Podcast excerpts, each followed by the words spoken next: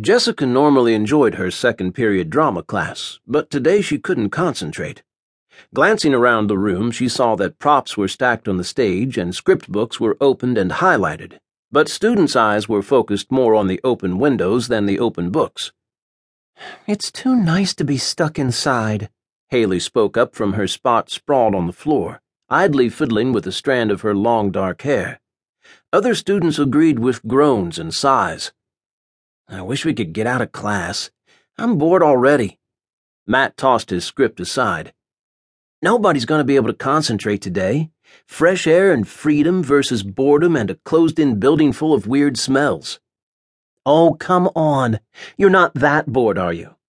Mrs. Scott entered the room, her curly red hair billowing around her face. I thought you liked this play. We voted, remember? No, the play's great, but it's Friday, and it's the first nice day we've had in ages. Haley sighed, sitting up and stretching. Maybe there'll be a fire drill, Jessica said from across the room. Or a real fire, one of the boys suggested jokingly. Maybe a monsoon, someone else added. It's rained a lot lately. How about a plague of locusts? Laughter rippled through the room. A terrorist attack. Matt grinned. More laughter and rolling eyes. Sadly possible, but highly unlikely, Mrs. Scott told him, smiling wryly. I think the only terrorist attack you'll be seeing is a mutiny from your fellow students if they have to suffer through a horrible play. So let's get to work and do our best to make sure that doesn't happen. We'll pick up our read through where we left off yesterday, page 6. Today's pages are 6 through 12. Those of you who have lines in these scenes, I hope you've at least tried to begin learning them. Paper rustled as scripts were picked up. With a nod from Mrs. Scott, the first student began to read. Halfway through page nine, an ear splitting, buzzing alarm erupted from the red speaker mounted high on the wall. Surprised cries were drowned out by the noise, and scripts fell to the floor as hands flew up to protect ears from the assault. Guess you got your wish, Jess, Matt shouted over the noise. She laughed. All right, everybody. Mrs. Scott also had to shout to be heard. Apparently, there was a fire drill planned for today that I didn't know about. You know what to do. Line up and let's get out of here. They joined the few other students and teachers that occupied the fine arts wing of the building during this class period and shuffled down the hallway. As they approached a corner, Mrs. Scott stopped.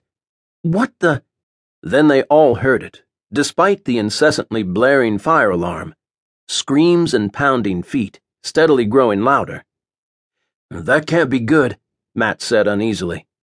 Two students flew past him, eyes wide with terror. Suddenly, the hallway in front of them was filled with students and staff racing towards an exit. Cautiously, Mrs. Scott stepped forward and peered down the hallway. The next sound that echoed off the tile and concrete made them all flinch. Was that a gunshot? A girl's voice demanded.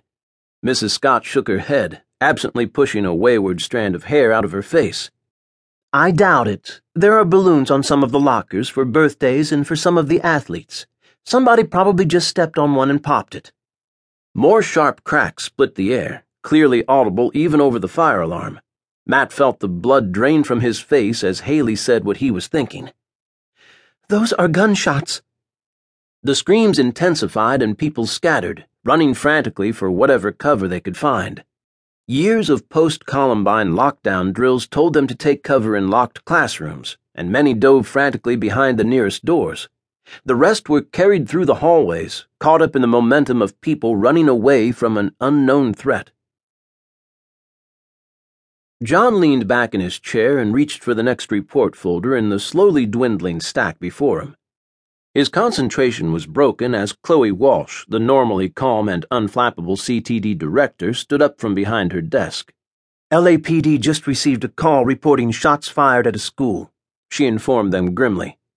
A satellite image displaying the school and surrounding streets appeared on the wall monitor at the front of the room.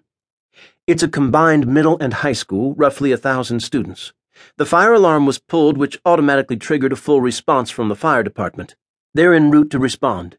LAPD just received a 911 call from a student begging them to send help, saying that someone is apparently on the loose with a gun inside the school.